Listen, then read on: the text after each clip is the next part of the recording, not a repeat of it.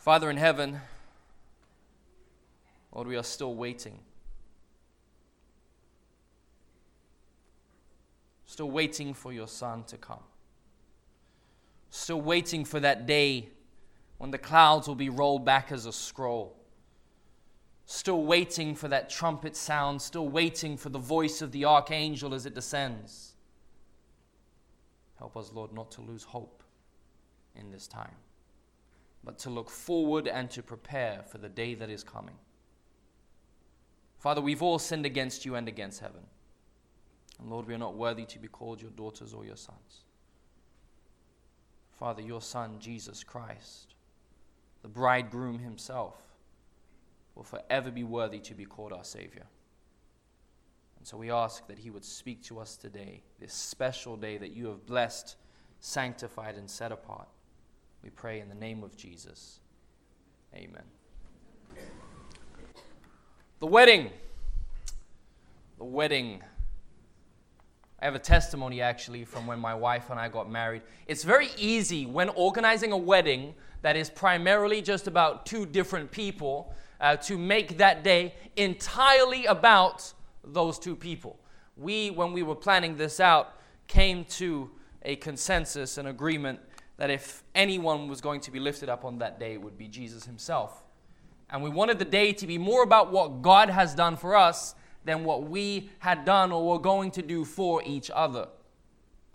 And we tried to put a conscious effort into making sure that each part of the service uh, was understandable to people that did not yet have a relationship with Jesus. Weddings probably more than any other service, maybe alongside funerals in our church, I think have the greatest capacity for evangelism. Rarely are you going to get more unconverted or more unbelievers present in your church than when there is a wedding or, unfortunately, when there is a funeral. And I remember at our wedding, um, our wedding ceremony in the evening, a young lady came to me and my wife and she said, I just want to let you guys know that I've seen a picture of God today that has made me want to serve Him for the rest of my life. And I think that's the whole point of the wedding. The whole point of the wedding is that one would make a commitment for the rest of their life. Now, marriages in the time of Jesus marriages when the Bible was written differ wide, wildly from what you and I see as marriages today. There was a lot more preparation back then. There was far more ceremony and a lot more formalism. There's usually there was usually a number of steps that I want to briefly take you through. The steps of marriages before and in the day of Christ. Step 1 would have been the proposal or the betrothal. What would happen is the groom would go to the father's house, the father of the bride, and he would there, uh, he, first of all, he would leave. Listen to me, because this is all going to come back. It's all going to come full circle. The groom would leave his father's house, and he would head to the house of the bride. And there he would make the proposal to her. A payment would be put down for her, and then they would establish the marriage covenant. They would make sure that what this marriage was going to look like was set out before them both. Step two would be what we call the period of engagement. The groom would then return to his father's house, and that usually meant being apart from his bride to be for about 12 months. And in those 12 months at his father's house, he would build an extension to his father's house, which would serve as the house for him and his wife to be. Then he would return from his father's house to the, to the place of the bride, but he would return at a time unknown to the bride. And just before his return, the bride would spend time undergoing a period of ritual cleansing. It was in stage three. Upon his return, upon his arrival, that the wedding ceremony would happen. And a few people, not everyone, a few people were invited to this wedding ceremony. And then step four. Step four, he would return with his bride now to his father's house. There, the marriage would be consummated and the wedding feast would be celebrated for the next seven days. And that wedding feast would consist of anyone who wanted to be there. Now, there is a reason. There is a reason why Christ and his church are likened to a groom and his bride. The father was actually the one that paid for the bride.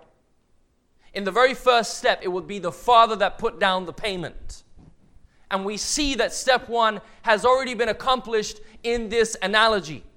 Step one, the father has already paid for the one whom his son loves. He paid that price with what? With his son's life. And so step two follows shortly after. Jesus said, I go to a place where you cannot come. The marriage doesn't work like that. I don't propose and then take you back home with me. No, no, no. I'm going to go and prepare a place for you. In my father's house, there are what? Many mansions. I go, why? To prepare a place for you. So that when I come back, I can receive you unto myself. Step three the bride would be fetched Mind you, it was not the son that decided his time of return, it was the father. The father was the only one that knew when the son would return because he would request the son to return. And the only condition upon that was that the son's work would be finished, the preparation would be complete. Now, the bride, the bride doesn't know. The bride doesn't know exactly what time. So, you know what that means? It means that she always has to be ready. You know what that means, ladies? That's like knowing that your wedding day is 12 months from now and spending every single day from now getting ready for that day. 12 whole months in preparation for one single day. 365 days of preparation for one day. How many of you think that sounds a little overcompensated? But here's the thing the bride has 365 days to prepare for that one day. God has given us 70 years or more to prepare for that one day. And how many of us are still unprepared? 12 months doesn't seem like a long time anymore. I've been here 28 years. 28 times 12, you do the math. Still wake up with my own garments on.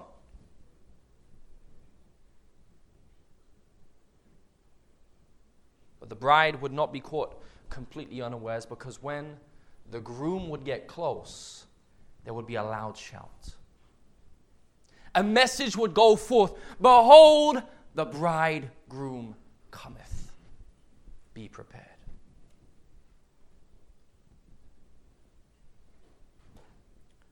Be prepared. Do you see why Jesus uses this analogy so many times? Do you see why it seems to be, especially as we get towards the end of his life, the thing that he keeps going back to the marriage, the marriage, the marriage? I remember as those eight months became two months, and then became a single month, and then three months, sorry, three weeks, and then two weeks. You know what happened around the two week mark? For those of you that were here, the panic monkey came out. Some of you remember the panic monkey. Oh no, it was the panic monster. I keep getting those two mixed up. It was the panic monster came out about two weeks. I said, Hey, Dean, you haven't even written your vows yet. The panic Monster came out. And I remember getting a week, a week away from the wedding. And now I downloaded those silly apps as well. Six days left. Five days left. Phone would be randomly popping fireworks all over the place to let me know that there was four days left. I remember one way of trying to just get it off my mind was to go and preach. I traveled three hours getting a call to preach the night before on the Sabbath. We were getting married on the Sunday. And it was just too much for me to bear. I was like, I just, I need some time out of this space where everyone is just asking me if I'm ready and what I think and, and what's going to happen. I just need to go a good four hours up north to people where places where nobody knows me and just preach the word. And it was therapy. It was therapy. And then the night came, and I headed back down to London, headed to the church, and spent maybe another seven or eight hours setting the church up. I went to bed at four o'clock in the morning to get up for seven o'clock. Panic monster going crazy. Dean, you still haven't written your vows.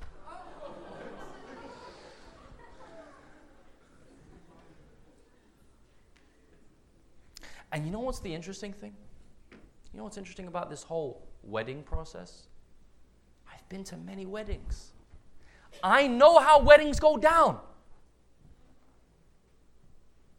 I know all of the little formalities. I know the stages. I know how the entrances work. I've, I've got it down exactly how fast you're meant to walk down the aisle. I know all of these things. I've seen it so many times. But on the day, I realized something. I realized that the knowledge of knowing what was going to happen still did nothing to help me prepare for that happening. I knew I was going to stand there and say my vows. Do you think that helped when I stood there to say my vows? No.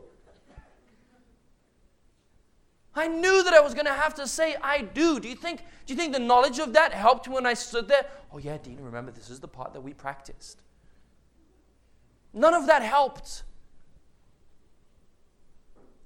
The knowledge of what was about to happen did not make it easier to go through it.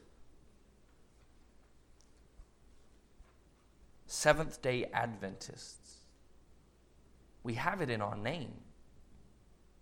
The advent of Christ, the coming of Jesus. Here's the thing we know what happens. We're living before the event, yet we know exactly what's going to take place, almost to the T. If you don't know, here's a quick synopsis The remnant of God faithfully preach the three angels' message. And eventually, Sunday laws are enforced. There's a shaking within the church. The latter rain falls on God's people, and they are empowered to preach the last message ever given to earth, known as the loud cry. And from then, from whence that goes forward, everyone is divided into two groups those that accept the seal of God and those that relegate themselves to accepting the mark of the beast.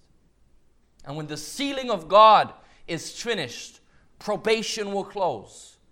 And from that point forth, God's wrath will be poured out without mixture. The seven last plagues befalling the entire earth. As God's people are vindicated, as God's character is vindicated, and then Jesus returns. We know these things. And if you don't know these things, by the way, if you're not too clued up on how all of this is worked, you can practically have everything down by the end of the day. We've got books that were specifically written for you and I so that we would know these things. Books like Last Day Events, books like The Great Controversy, written for God's church so that we would know. But I think I think written for another purpose.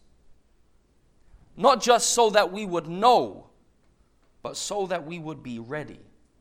And I propose to you this morning that there is a difference between knowing and being prepared.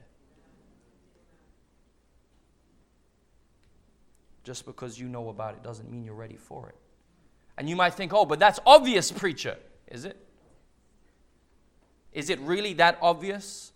Because if we truly were not trusting in our own knowledge of what's going to happen to get us through that time, then we'd probably be doing more to actually prepare for that time. You know, the bride could not just state that she knew that the bride was, that the groom was coming. She could not just rest on her laurels and say, "Well, I'm sure he's on his way." She had to undergo a period of cleansing. She had to be ready. She had to make sure her dress was ready. She had to make sure that it was her.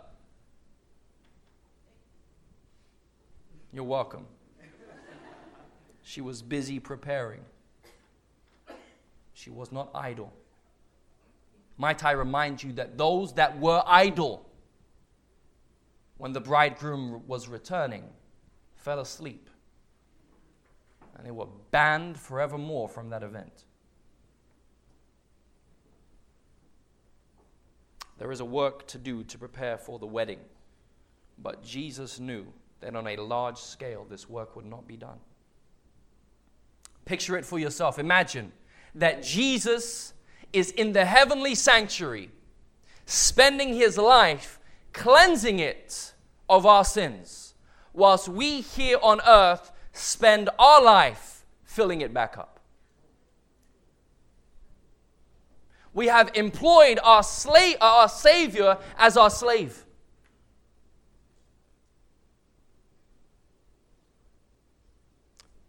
But Jesus knew it would be so. Matthew chapter 24, if you have your Bibles.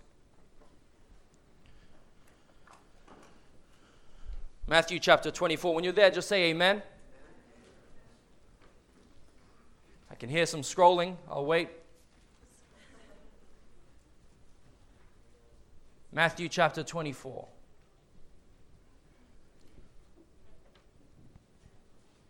The Bible says from verse 36, speaking of that day, but of that day and hour knoweth no man. No, not the angels of heaven, but who? But my Father only. And then he says, But as the days of Noah were, so shall be the coming of the Son of Man. For as in the days that were before the flood, they were eating and drinking, marrying and giving in marriage, until the day that Noah entered into the ark. And they knew not until the flood came and took them all away. So shall also the coming of the Son of Man be. Jump over to Luke chapter 17 with me. It wasn't just the days of Noah that were mentioned. Luke chapter 17, we're in verse 29.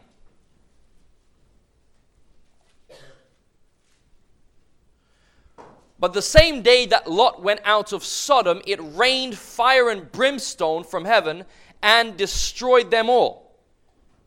Even so, thus it shall be in the day when the Son of Man is revealed.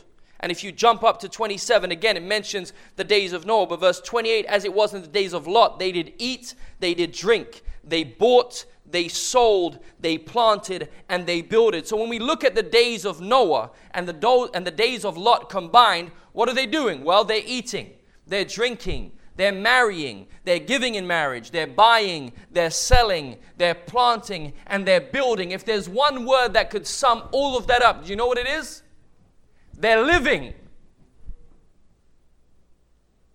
What are they doing when to our knowledge, the two most cataclysmic events to have befallen the earth thus far are right at the doorsteps. They're just living.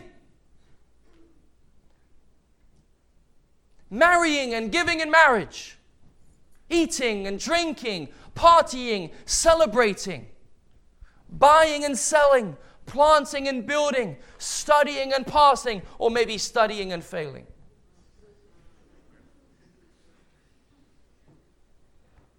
anything really but preparing. Now, here's the thing anything wrong with marrying? With giving in marriage? With eating? With drinking? With buying? With selling? With planting? With building? No. The Lord said, whatever you do, whether you eat or whether you drink, do it all for the glory of God. There's nothing wrong with these things, but what it appears to be in the days of Noah and in the days of Lot is that these things. Do you remember last night we talked about these things?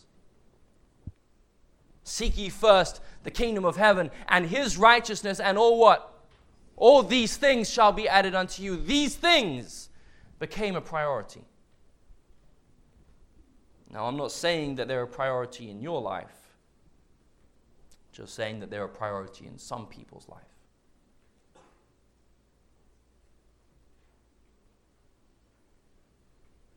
When Noah was telling that the flood was coming, did the people know? That's a question. Did the people know that the flood was coming? You believe they did? Some of you are starting to doubt now that I've asked the opposite question. Stay true to your beliefs. Go back to Matthew chapter 24. We'll read it again. Verse 38 For as in the days that were before the flood, they were eating, drinking, marrying, giving in marriage until the day that Noah entered the ark, and what? What does the Bible say in verse 39? And what? And they did not know.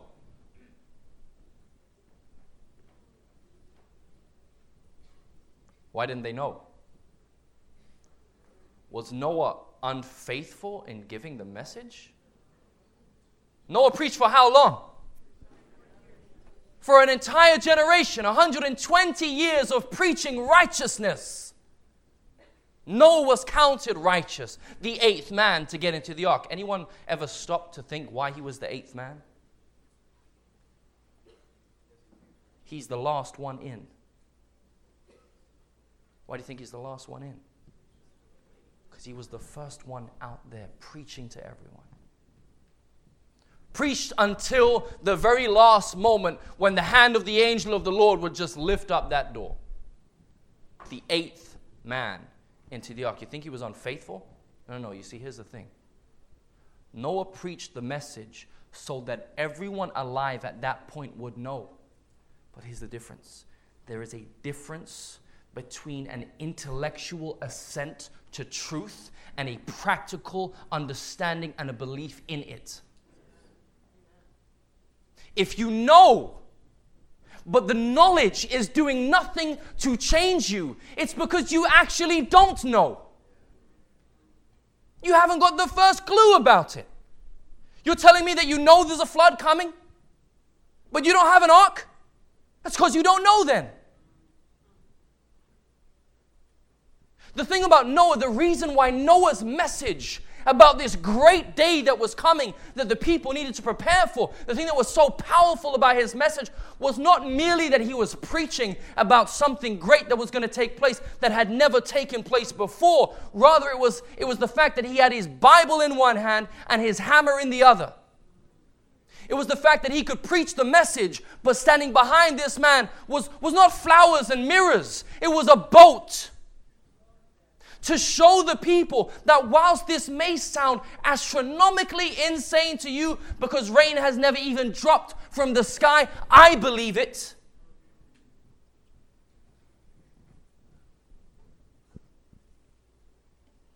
You tell me,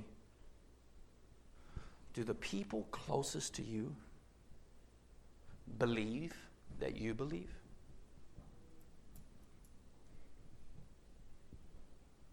Can people see your ark? Because to preach a message that a flood is coming and have no boat beside you,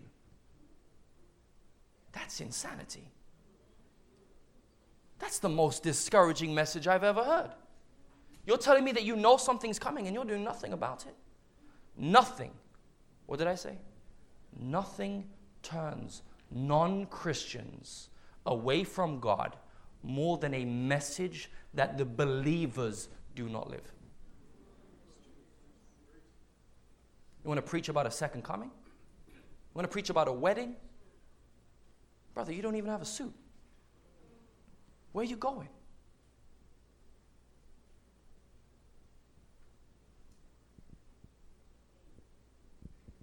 What's the point of having the knowledge if that knowledge is doing nothing for you?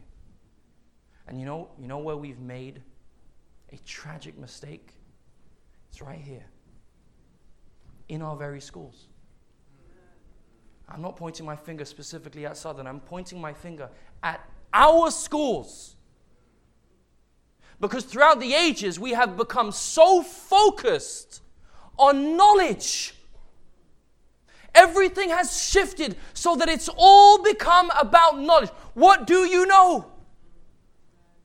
The students that we celebrate are not the ones that are out there working for Jesus, the missionaries on the other side of the world. No, no, they're the ones that have the highest GPAs. Oh, I've got a 4.0. Praise the Lord. Yeah, four years of college, no souls won.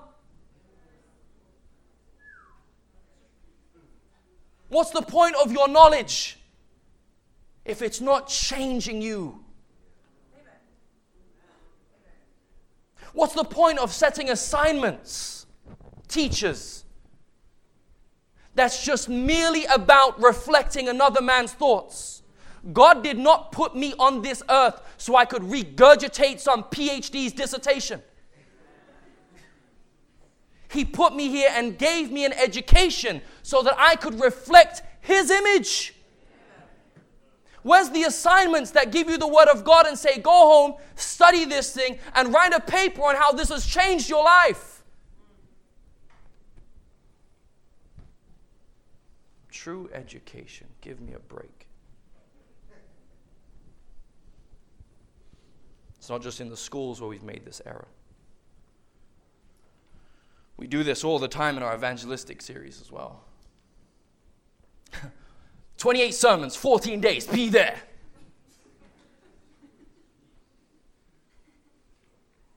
You never told me it was a boot camp. You never told me that would have had to done six months of prior training to even understand the language that you're speaking.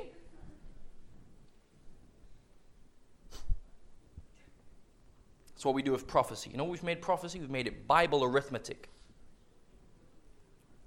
Well, brothers, if you sit down here for three months long enough, you'll know that 457 plus 2,300 minus 1 equals 1844. Here's your degree. Is that prophecy? That's the point of prophecy, really? Because when I read 2 Peter chapter 1, Peter told me that the moral purpose of prophecy was that the day star would arise in your heart. That day star being Jesus. When's the last time you heard a prophecy seminar all about Jesus? The point of prophecy was Jesus. Any prophecy that's not pointing to Jesus is pointless.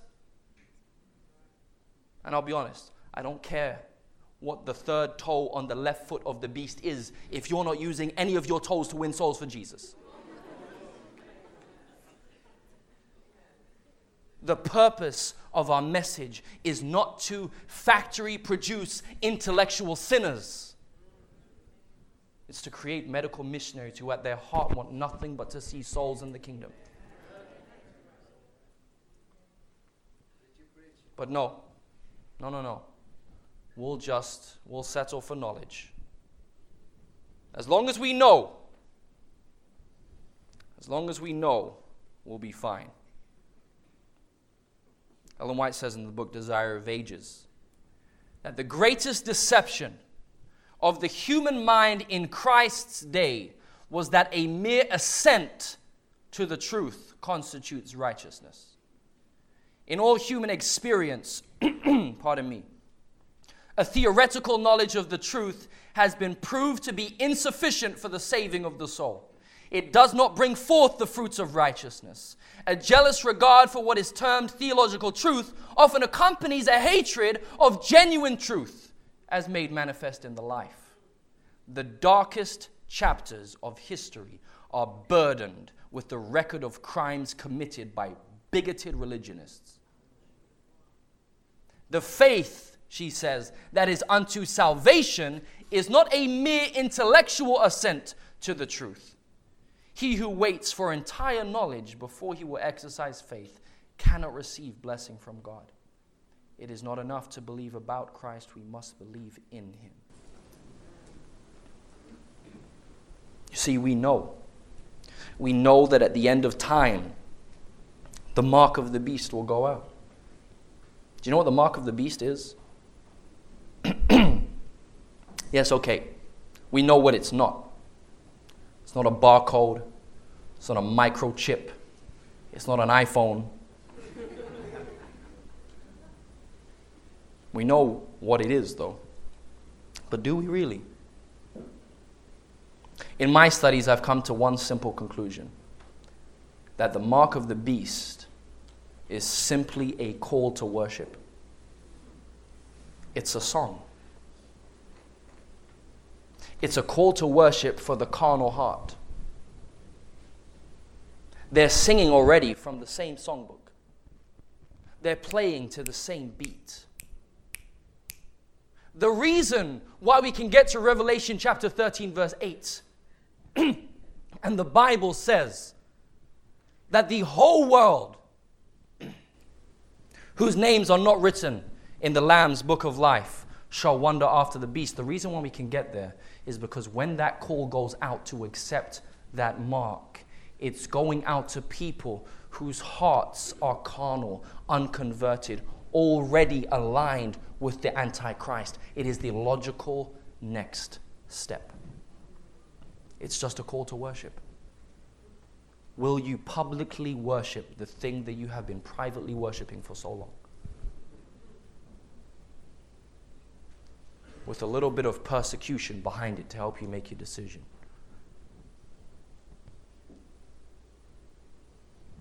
I believe that there will be people on this earth that have never heard of the mark of the beast, that will never receive it. In the same way that there will be people on this earth that preached the mark of the beast, that will be first in line. You know why? Because it's never been about the knowledge. And don't get me wrong, don't get me wrong. It helps. It helps to know some things. It helps to read. it helps to have an understanding. But just because you grew up in the church doesn't mean that you grew up in Christ. You may sing hymns, but it doesn't mean you know Him.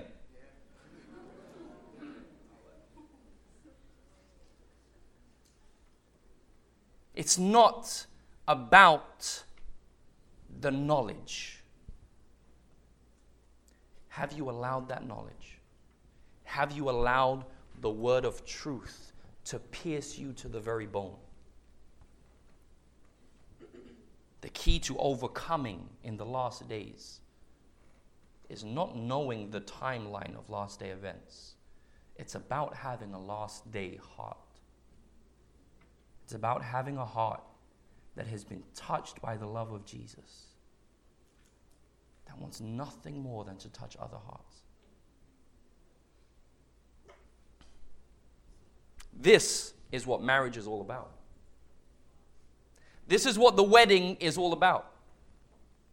You're standing there and you're looking at the one that you love and you're saying, Here's my heart. Here's my life.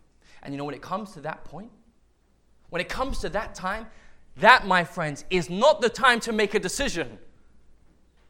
You don't make the decision standing at the altar looking in their eyes. The decision has to come long before that point.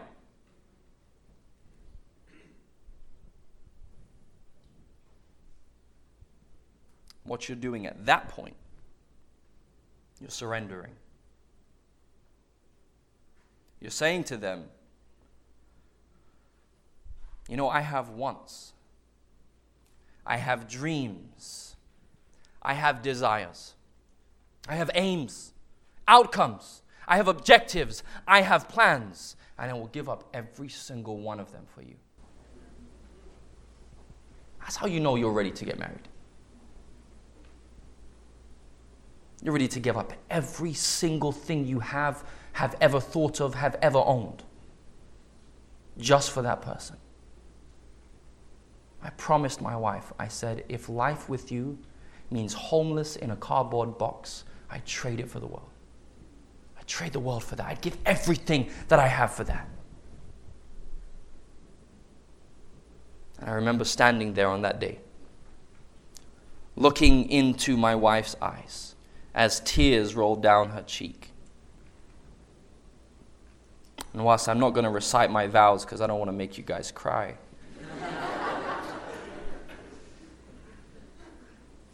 I basically said to her, Babe, my hands are yours. My feet are yours. My ears are yours. My mouth is yours. My body is yours. My ears are yours. My life is yours. Everything that I have is yours. And our marriage with Jesus is no different to that. As we stand there in front of Him, blood rolling down His cheeks. Jesus, my hands are yours. My feet, they're yours. My ears, my mouth, my body, my eyes, my life is yours. Christ has no body now but yours. You, the bride of Christ, the church of Christ, are the body of Christ. He moves when you move, He goes where you take Him. He touches the people where you are. In the same way, at the wedding, that two individuals unite and become one so it is the same that Christ and his bride blend the human and the divine. I remember when my wife and I were getting marriage counseling, pre marriage counseling, mind you. We wanted to be put through our paces before we made the decision thought it might be better than to spend money trying to fix it afterwards. Prevention is better than cure. better that you build a fence on the edge of the cliff than an ambulance down in the valley. And so we went there with Pastor Alan Hush. And we traveled three hours every month for those eight months to spend a day with him. And I remember the first day that we got there, he said, Dean, Dorling, I hope you don't regret this. That set the tone. He said, I want you to know, as your pastor, as your counselor, as your advisor, I have one goal over the next eight months. And it is simple. My single aim and objective in the time that I have with you guys is to make sure that you do not get married.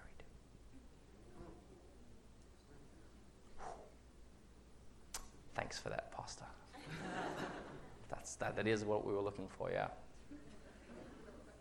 He said, if you can get through these eight sessions, and if you can stay faithful to one another in these eight sessions, if you still desire one another after these eight sessions, then you can rest assured I think it's God's will for you guys to unite. Okay. And then he said this. He said, In my time observing you, you guys are both completely different people. And he meant that because we are, com- when they say opposites attract, I think they were talking about us.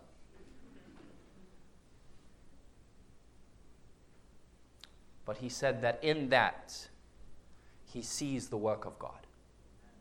And he explained why, because I was kind of puzzled. He said, Because Dean Dorling, if both of you were the same, then one of you would be unnecessary.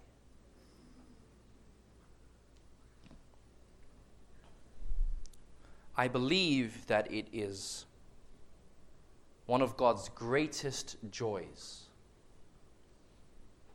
to take something that looks like it cannot be blended with something else and blend it into the most beautiful picture.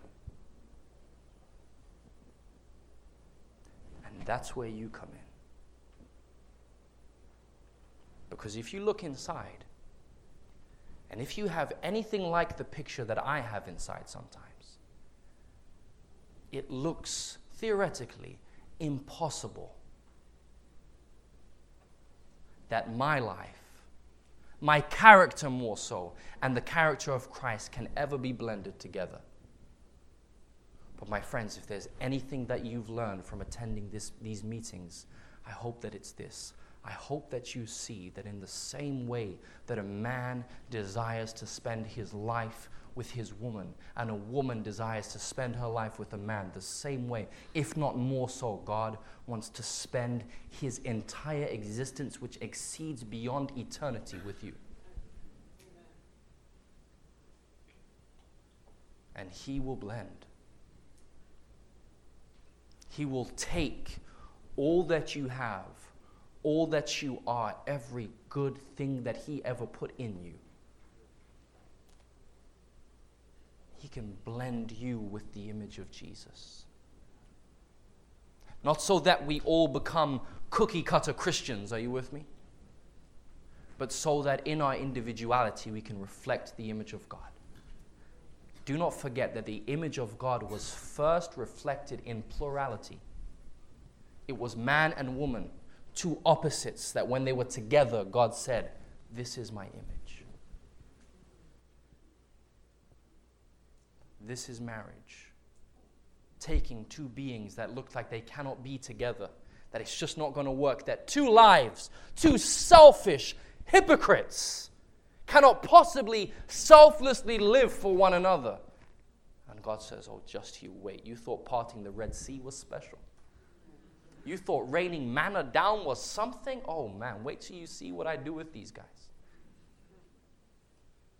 the greatest testimony this earth has ever seen is a family united in Jesus.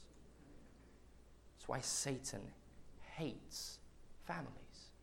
It's why he's done everything he can to pervert the image of sex in the mind of young people so that he can make you married to everyone. Married to self, even.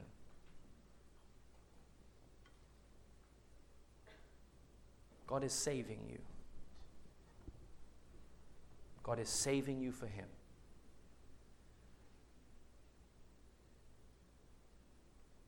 The bridegroom cometh. Don't think you're ready just because you know that. The bridegroom cometh.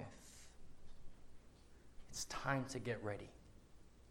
It's time that you put as much effort into your spiritual life now as though you were actually getting married. How much effort would you be putting in then? How many phone calls would you be making? How many people would you be contacting to try and help you out? We're not speaking about your marriage, we're speaking about the marriage of an eternity. I hope, I hope, if anything, that you've been encouraged that your life can be blended with Jesus.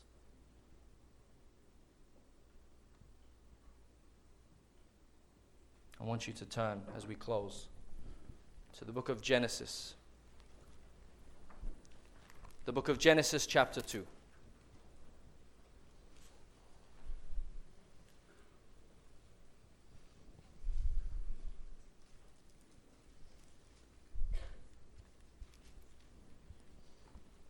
The Bible says in Genesis chapter 24, Genesis, sorry, Genesis chapter 2, verse 24. Therefore, shall a man leave his father and cleave unto his wife, and they shall be one flesh. Jesus left his father for you. Jesus left heaven for you. Jesus left his life behind for you. Will you leave yours for him? That's your desire, I'm going to ask that you stand as we pray together, asking the Lord to prepare us for the day that is coming.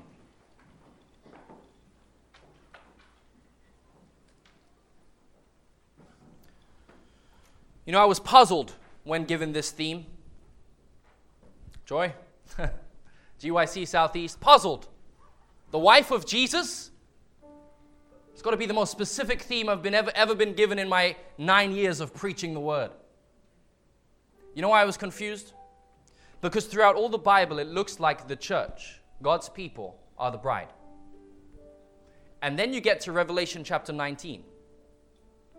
And in Revelation chapter 19, verse 7, it says, Let us be glad and rejoice and give honor to him, for the marriage of the Lamb is come, and his wife had made herself ready. And to her was granted that she should be arrayed in fine linen, clean and white, for the linen is the righteousness of the saints. Verse 9, and he says to me, Write, blessed are they which are called unto the marriage supper of the Lamb. And he saith unto me, These are the true sayings of God. I'm like, okay, this is a little strange. Chapter 21, verse 1 says this And I saw a new earth and a new heaven. For the first heaven and the first earth were passed away, and there was no more sea. And I, John, saw the holy city New Jerusalem, coming down from God out of heaven, prepared as a bride adorned for her husband. And verse 3 says, And I heard a great voice out of heaven saying, Behold, the tabernacle of God is with men, and he will dwell with them, and they shall be his people, and God himself shall be with them, and be their God. And God shall wipe away all tears from their eyes. There shall be no more death, there shall be no more sorrow, nor crying, neither shall there be any more pain, for the former things are passed away. And then he concludes as this Come hither I will show thee the bride, the Lamb's wife. And he carried me away in the Spirit to a great and high mountain, and he showed me that great city, the holy Jerusalem, descending out of heaven from God. And it baffled me. How is it all of a sudden, New Jerusalem is the bride? I thought it was God's people. I woke up extra early this morning to try and figure this one out. And it dawned upon me God's people are His church. His church is made up of His people. That's where His presence is, that's where He tabernacles. And at the end of time, at the end of these thousand years that pass, as the earth that we now call home is destroyed, John looks and sees the New Jerusalem. And he's told by the angel, that's the bride. Why is that the bride? Because now you're in it. Because now you're in it. The bride of Christ now calls New Jerusalem home now calls the new earth home. And they become synonymous. Friends, heaven is yours if you want it. The new earth is yours if you want it. This marriage, this wedding, this commitment for eternity is yours if today you would say yes. And so, just like last night, I want to make one final appeal. If today you want to say yes to that for the first time, for the first time, maybe, or if you've wandered far away from God, and today you hear His voice calling you back, inviting you back to this wedding of an eternity, I'm going to ask that you come to the front. Maybe you didn't have a chance to come last night. Maybe last night you were battling over making that decision. But the voice of God is calling you. If He's calling you today, if you hear the Spirit speaking, touching your heart, you want to commit your life to the one who committed His for you. I'm just going to ask that you come to the front. God bless you, sister.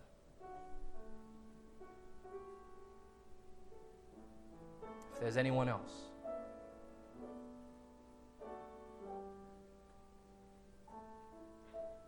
praise the Lord.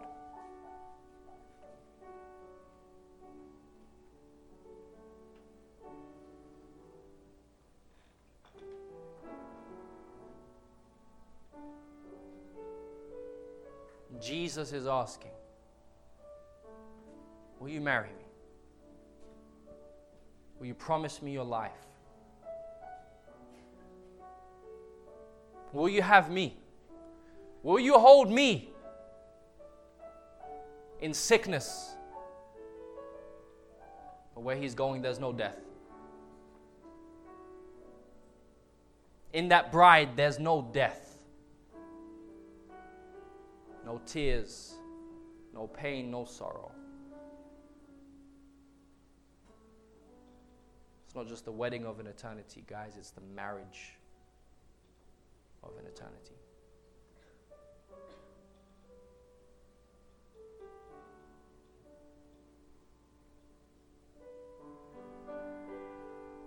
wait just a few seconds and then we'll pray together. If there's anyone else that feels impressed to come forward,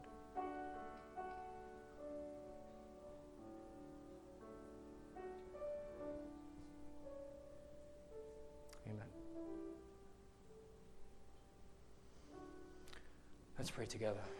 Father in heaven, the invitation alone the invitation alone is more than we deserve.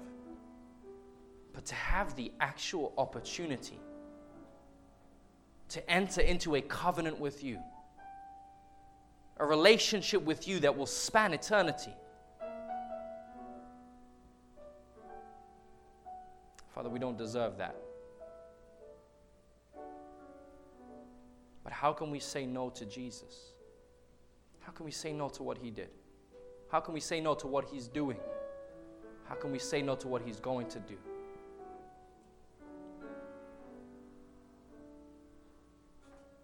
Father, we know that day is coming. We know everything. We ask that you would help us to be prepared for it. Help us to get our lives in order, Lord. Help us to prioritize your kingdom and your righteousness over these things. Give us a desire to seek you first. Give us a desire to say yes to the cross.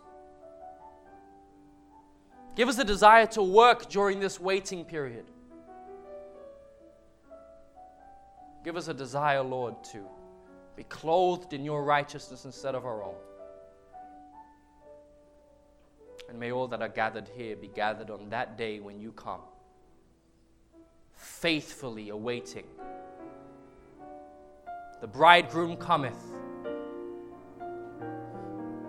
Let that be the message of our lives. We pray in the name of Jesus. Amen. Amen. This media was brought to you by Audioverse, a website dedicated to spreading God's Word through free sermon audio and much more. If you would like to know more about Audioverse, or if you would like to listen to more sermons, please visit www.audioverse.org.